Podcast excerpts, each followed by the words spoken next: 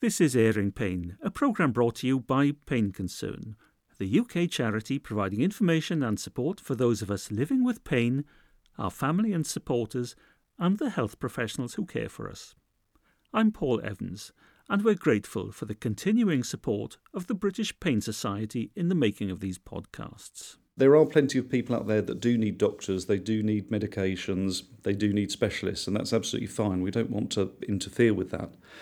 But there's also plenty of people out there that probably don't need the medical machine but haven't had an alternative to the medical machine. Those people we think can be in a better, sort of more wholesome and safer place with non clinicians. And that from a clinician. Intriguing? We'll see. The NICE guidelines for safe prescribing and withdrawal of dependence forming medicines were published in April 2022. They followed on from a Public Health England report in 2019 that looked at five groups of medicines that are associated with dependence and problems with withdrawal. Those groups are opioids, Z drugs, which are used to help people sleep, benzodiazepines, antidepressants, which don't actually cause dependence but can be problematic for people to come off, and gabapentinoids. Now, gabapentin and pregabalin had already been reclassified to come under controlled drug legislation. This led to concern in the pain community that it would have a detrimental impact for people relying on them to live better with their pain. Dr. Emma Davies is an advanced pharmacist practitioner in pain management. She was involved in setting those NICE guidelines and was co founder to Living Well with Pain, prescribing for chronic pain. The scheduling of gabapentinoids was brought in ostensibly because of the concerns around misuse of those particular drugs and there's also been quite a significant increase in deaths associated with those medicines. Now, we know that drug related deaths are not particularly associated with drugs which have been prescribed to the people who unfortunately die. The vast majority of drug related deaths are connected to substance misuse poly substance use. So people will be using multiple different drugs, but we know that gabapentinoids are forming a, a larger and larger portion of those deaths now. And that was why that legislation was brought in, because there was concern that very high levels of prescribing we were seeing, a portion of that was being diverted and then leading to other problems with illicit use. I think for people who are actually using those medicines on prescription, where they are demonstrating benefit, there should never have really been any threat to those people. It is really important with all medicines that they are regularly reviewed and that where they are not actually helping people to do more or they're not helping to reduce their pain or where they are causing more problems than they're solving for any individual that there should be a conversation then between the prescriber and the person about where that risk benefit lies and is there some value to that person in trying to very slowly reduce those medicines? But that should be seen as really as a separate issue, I think, to the legislation side of things. One of the issues is that people prescribe certain drugs, opioids and other drugs. The dose will go up and up and up, and they're still with pain. So the question to the patient is if you're taking all these and you're still in pain, then the drugs you're taking aren't working, we should come off them. Yes, that would be the advice now. I think 20, 30 years ago, we assumed that these medicines would be helpful for the, the vast majority of people, and that's why we saw such a change, I suppose, in prescribing, and particularly around opioids. There was the idea that we know that opioids are very good for acute pain and end of life. An assumption, I suppose, was made that pain is pain. And so people living with long term pain would also derive benefit from opioids. And of course, as time has gone on, what has come to light is that for many people living with long term pain conditions, those medicines just are not helpful. They don't reduce their pain over time, and the adverse effects of those medicines can prevent the person from living a good life, even with pain. And the same with gabapentinoids, that we understand now they are quite limited in terms of benefit. So, where somebody isn't showing benefit from having those medicines, then actually the risks of those medicines we now understand much more. And they often manifest in similar ways to the condition that people are living with as well. And that can be very confusing. But on a very basic level, if you're taking those medicines and you've taken them for, you know, three to six months and your pain is no better and you're not doing any more, then probably those medicines are not going to work and no further increases are going to be of benefit, but they might cause substantial harm.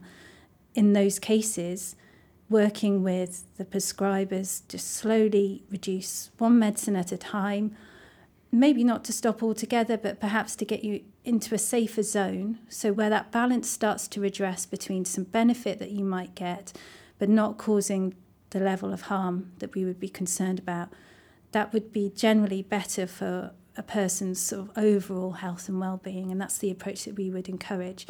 I certainly don't advocate not offering medicines to people. Very often medicines form a relatively small part of management but can be a really vitally important part if they do help to reduce pain it allows people to take control of other aspects of their life to increase their movement for example maybe to stay in work, to be able to, you know, continue to socialize and do things that they actually enjoy doing. And where that is the case, we certainly shouldn't be taking medicines away. But what we want to prevent is causing harm by either continuing medicines which aren't helping or by just continually increasing doses into harmful ranges where we know people you know will suffer possibly more than they would do if they were living with pain. But that has to come hand in hand with actually making other support available to people. And I think one of the big problems that we have is we know the medicines are harmful, and we know we have lots of people where they're just simply not effective, but we don't have perhaps the right support in place to give those people other ways of living effectively with their pain. So simply taking medicines away without replacing it with that support is what concerns me and I think a lot of people within pain management, people with pain and practitioners too, that reducing medicines has to go hand in hand with support to find other ways to live well with pain. So, just pulling the carpet away from people is wrong. What sort of things could you put in their place once you've reduced those medicines?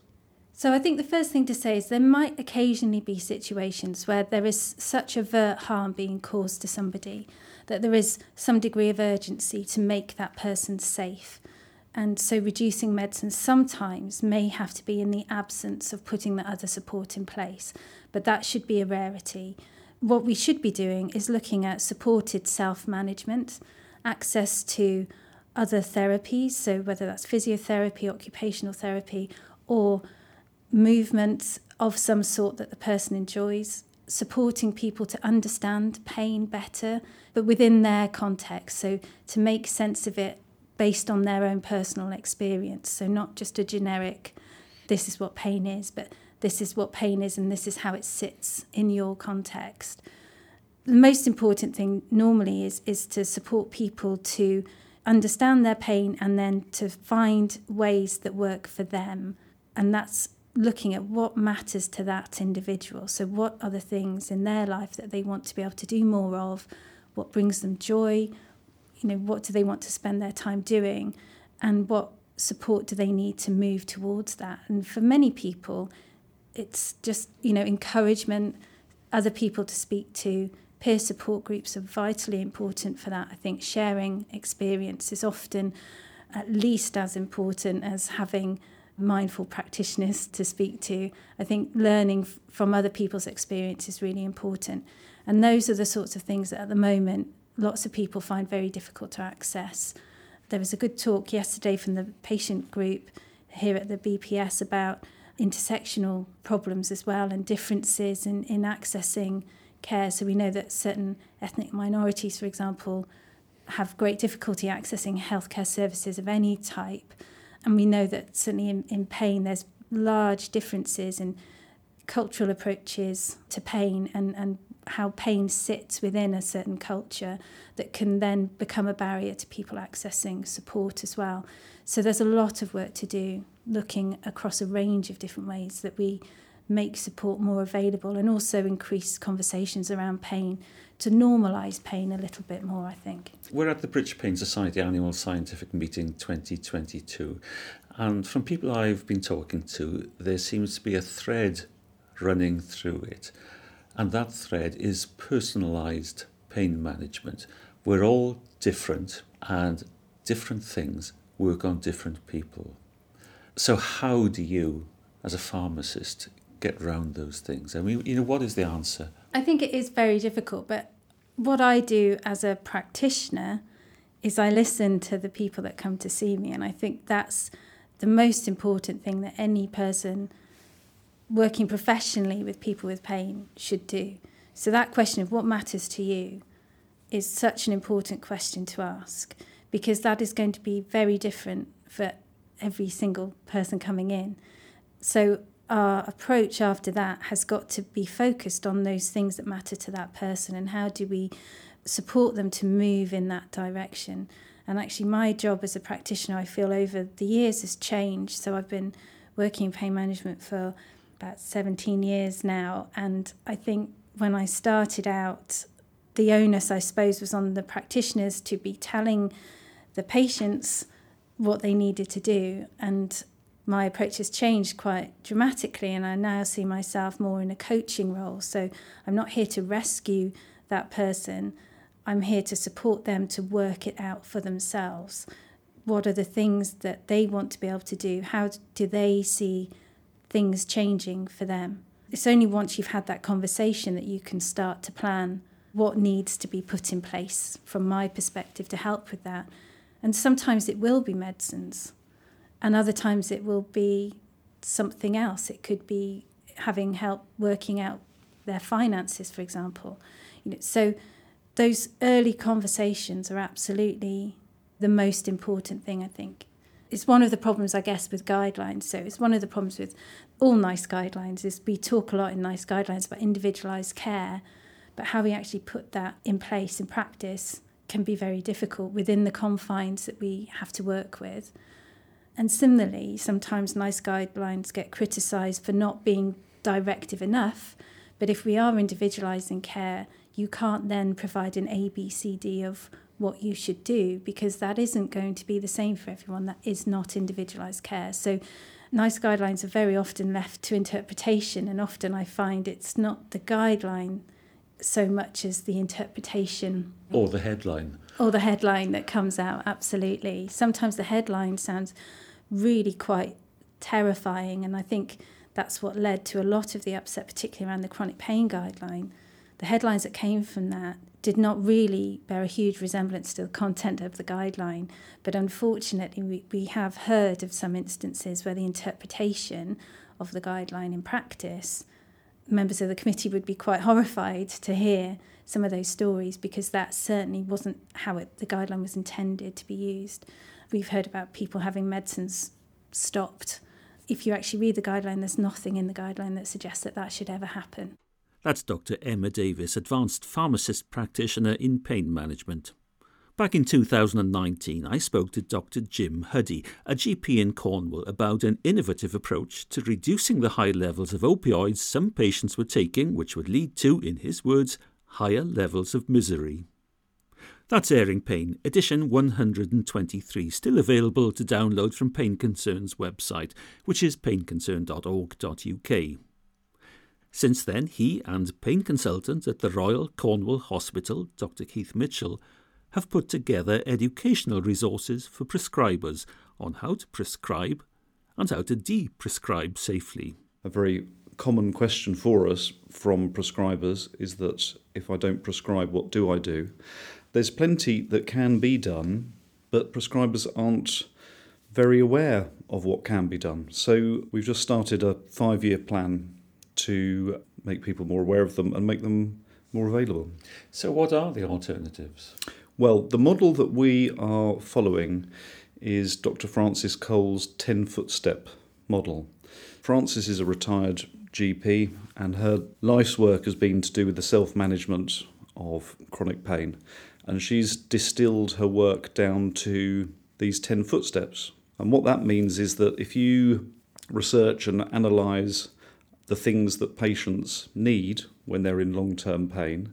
They are things like being more active, sleeping better, understanding what pain is and what it isn't, acceptance, goal setting, pacing yourself, jobs, relationships. So, what we are aiming towards is having those important patient outcomes available for people to kind of pick and choose as they wish. So it certainly ticks the personalised care box in the respect that one patient might need lots of footsteps four, five, and six, but another patient might need footsteps eight, nine, and ten. And we're hoping that if this five year plan goes well, that they'll be able to find access to their particular footstep of interest in their locality close to home and live a better life. That's the hope. Supported self management is not you as a GP saying, all right, you're on your own.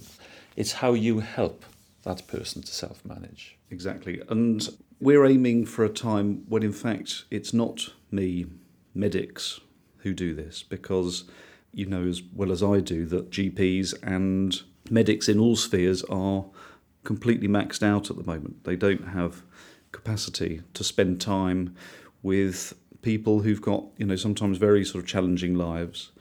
And that does take time to gain trust and give the support that you describe. So, in our core team, we've got two social prescribers, Nikki and Kevin, and they run the community interest company called Imagine If, which provides social prescribers to our primary care network and another one close by.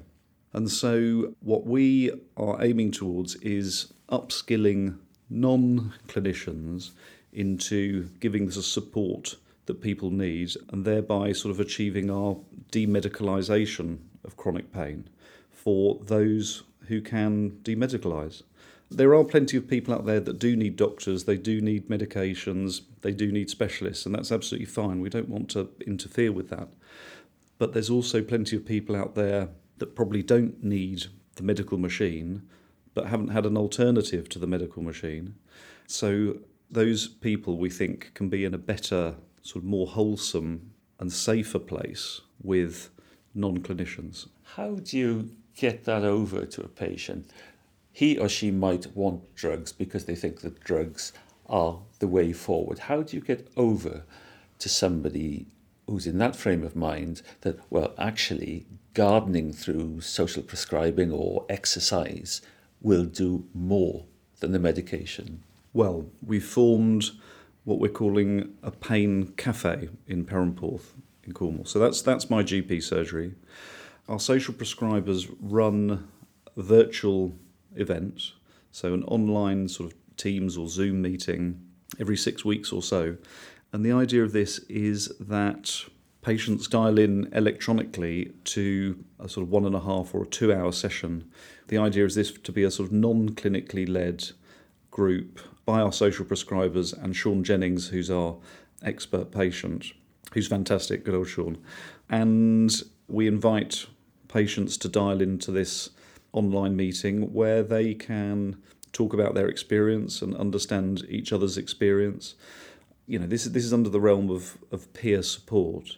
But I think what's really powerful about this approach, and we're going to hopefully replicate this throughout Cornwall, is that rather than a sort of peer group which is based at the local hospital, which might be you know 20, 30, 40 miles away from where you live, this is a peer group of people that live in the same village or town as yourself. They've got a WhatsApp group. I sent them a photo this morning actually showing them that I'm at the British Pain Society and everyone's really interested in what the group is doing. And we're finding that they're arranging to go for a walk on the beach together or have a have a coffee with each other and the power of peer support is knowing that there's people around who are sharing the same problems and challenges that you've got in your life and that's very helpful and powerful to people to know that they're not on their own you know it's a very sort of non-threatening zone where people can come and we try and arrange sort of speakers each time we have a meeting so the next meeting we're going to concentrate on footstep five, which is about sort of moving more or activity or exercise or whatever you want to call it. So we're going to get our activity specialist called Jamie to, to come and talk to the group and explain, you know, even if they can't do much activity wise, how they can do a bit more and get a bit fitter. Dr. Jim Huddy. Now, at the start of each edition of Airing Pain, I like to remind you that Pain Concern, the UK charity, provides information and support for those of us living with pain, our family and supporters, and the health professionals who care for us.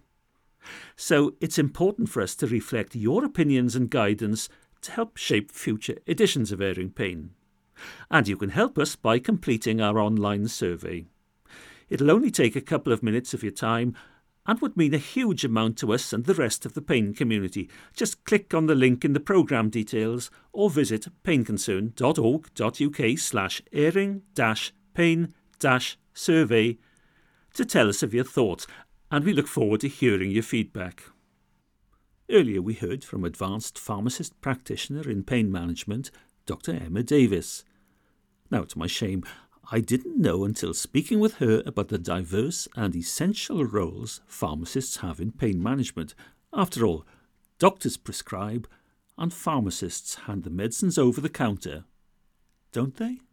There are a huge array of pharmacists working in lots of different specialty areas who people do not know about. So most people when they think of pharmacists they think of a community pharmacist working in a shop dispensing medicines and, and offering advice around sort of acute illnesses and minor illnesses. But actually, pharmacists have a wide array of roles across all sectors of healthcare. I think people are probably becoming much more familiar with seeing a GP based pharmacist. So, pharmacists are doing a lot of the medication reviews in practices now. And as a consequence, I think, of some of this work around opioids and gabapentinoids, a lot more pharmacists are starting to take on that medication review of those more complex medicines and therefore working much more closely with people with pain. So it is a burgeoning area of pharmacist development at the moment. Explain to me what a medicines review is and how important it is. Medication review should really be an ongoing process. For lots of people, they might be more familiar with perhaps being called in once a year by their practice or maybe having a phone call over the last couple of years, often from the practice pharmacist, but sometimes it's the GP, sometimes practice nurses. And the idea of medication review really is to go through all the medicines that you might be taking for any condition and just checking that, firstly, you understand why you're taking it, that you understand the doses that you're taking, and checking that that dose what is prescribed is what you're taking. Any problems that you're encountering, so that might be referred to as side effects, but it could be other problems that you're experiencing that you might not realize are a, result of your medicines. And also checking to make sure that that medicine's still needed.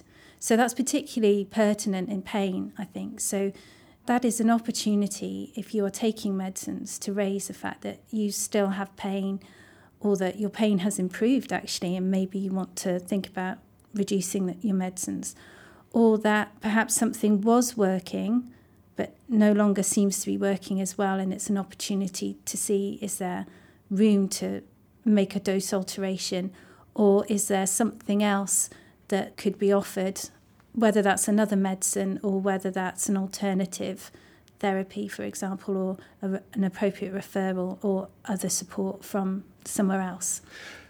And it could be, especially as we get older, and I include myself in that, and for people with chronic pain, that different medicines are prescribed at different points. So you could be stacking up medicines over and over again. You know, I, I'm constipated, right, well, we'll give you a medicine for that. Well, I can't sleep, right, we'll give you a medicine for that a pharmacist could look at that and say, well, actually, this prescription is doing that, that is doing something else.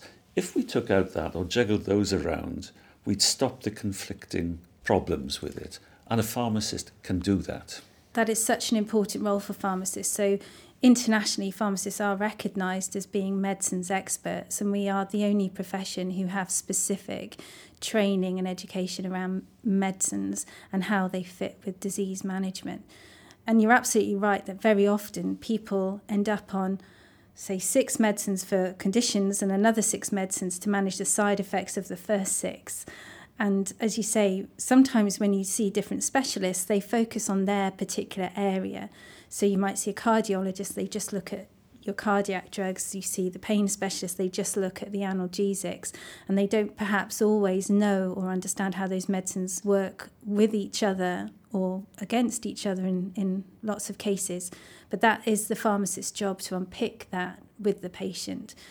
So by having a really good conversation about you know how the person is, how they're managing symptoms that they might have, the pharmacist should be able to work backwards to the medicines and work out are any of these problems being described actually caused by the medicines? In the case of pain, you know, have we actually reached the limit of the helpfulness of these medicines and they're now starting to cross over and become unhelpful for this person?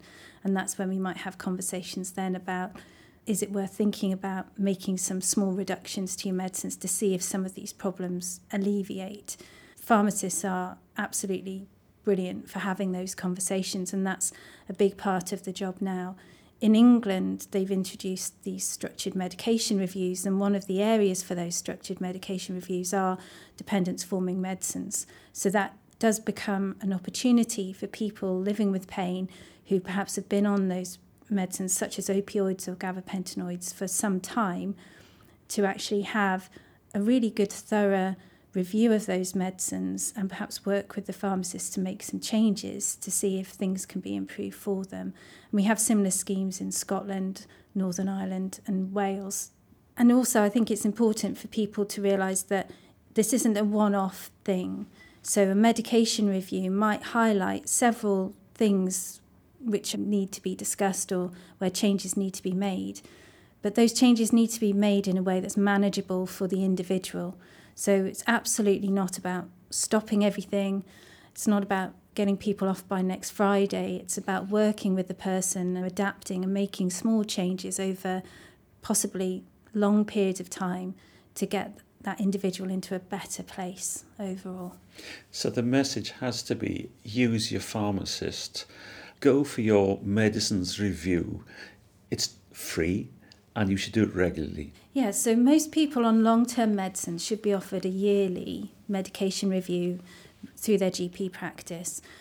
Community pharmacists also have the facility to do some medication reviews. But of course, if you have any problems with your medicines and you're just not sure who to ask, your community pharmacist is always a really good first place to go to. And as you say, they're free service. You just turn up and they see you, no appointment necessary. And it's the beauty of community pharmacists and why we really need to value them.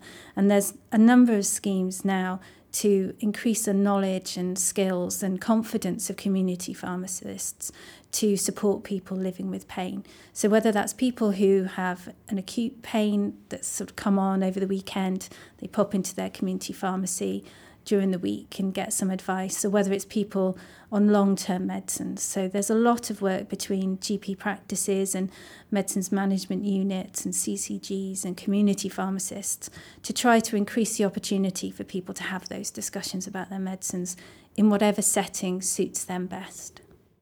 Pharmacist Dr. Emma Davies. As in every edition of Airing Pain, I like to remind you of the small print that whilst we in Pain Concern believe the information and opinions on airing pain are accurate and sound based on the best judgments available, you should always consult your health professional on any matter relating to your health and well-being. They're the only people who know you and your circumstances and therefore the appropriate action to take on your behalf. Now, earlier we heard GP Jim Huddy extolling the benefits of attending the Perranporth Pain Cafe. So, to end this edition of Airing Pain, the Healing Power of a Good Book, and yes, you heard it here first, wait for it, the sniff test. Last time we ran these events, we had a guest speaker who's got a book sniffing club, which is about sniffing books. Sorry, it, it, it's a strange sort of subject that um, you wouldn't sort of expect to be the topic of conversation, but everyone really loved it and they chose an old book. It's not so good with a new book. You know, we were all having a good old sniff and explaining the sort of thoughts and feelings that we got from doing that. I must say, a lot of people were much more eloquent than I was. Uh, I think I started sneezing because it was rather dusty, the book that I had. It was a really enjoyable time, I think, for everyone to just escape from their day to day lives, which can be not much fun a lot of the time. So it's a it's a bit of fun. It's meeting other people close to you who share your experiences and uh, having some distraction and a, and a break.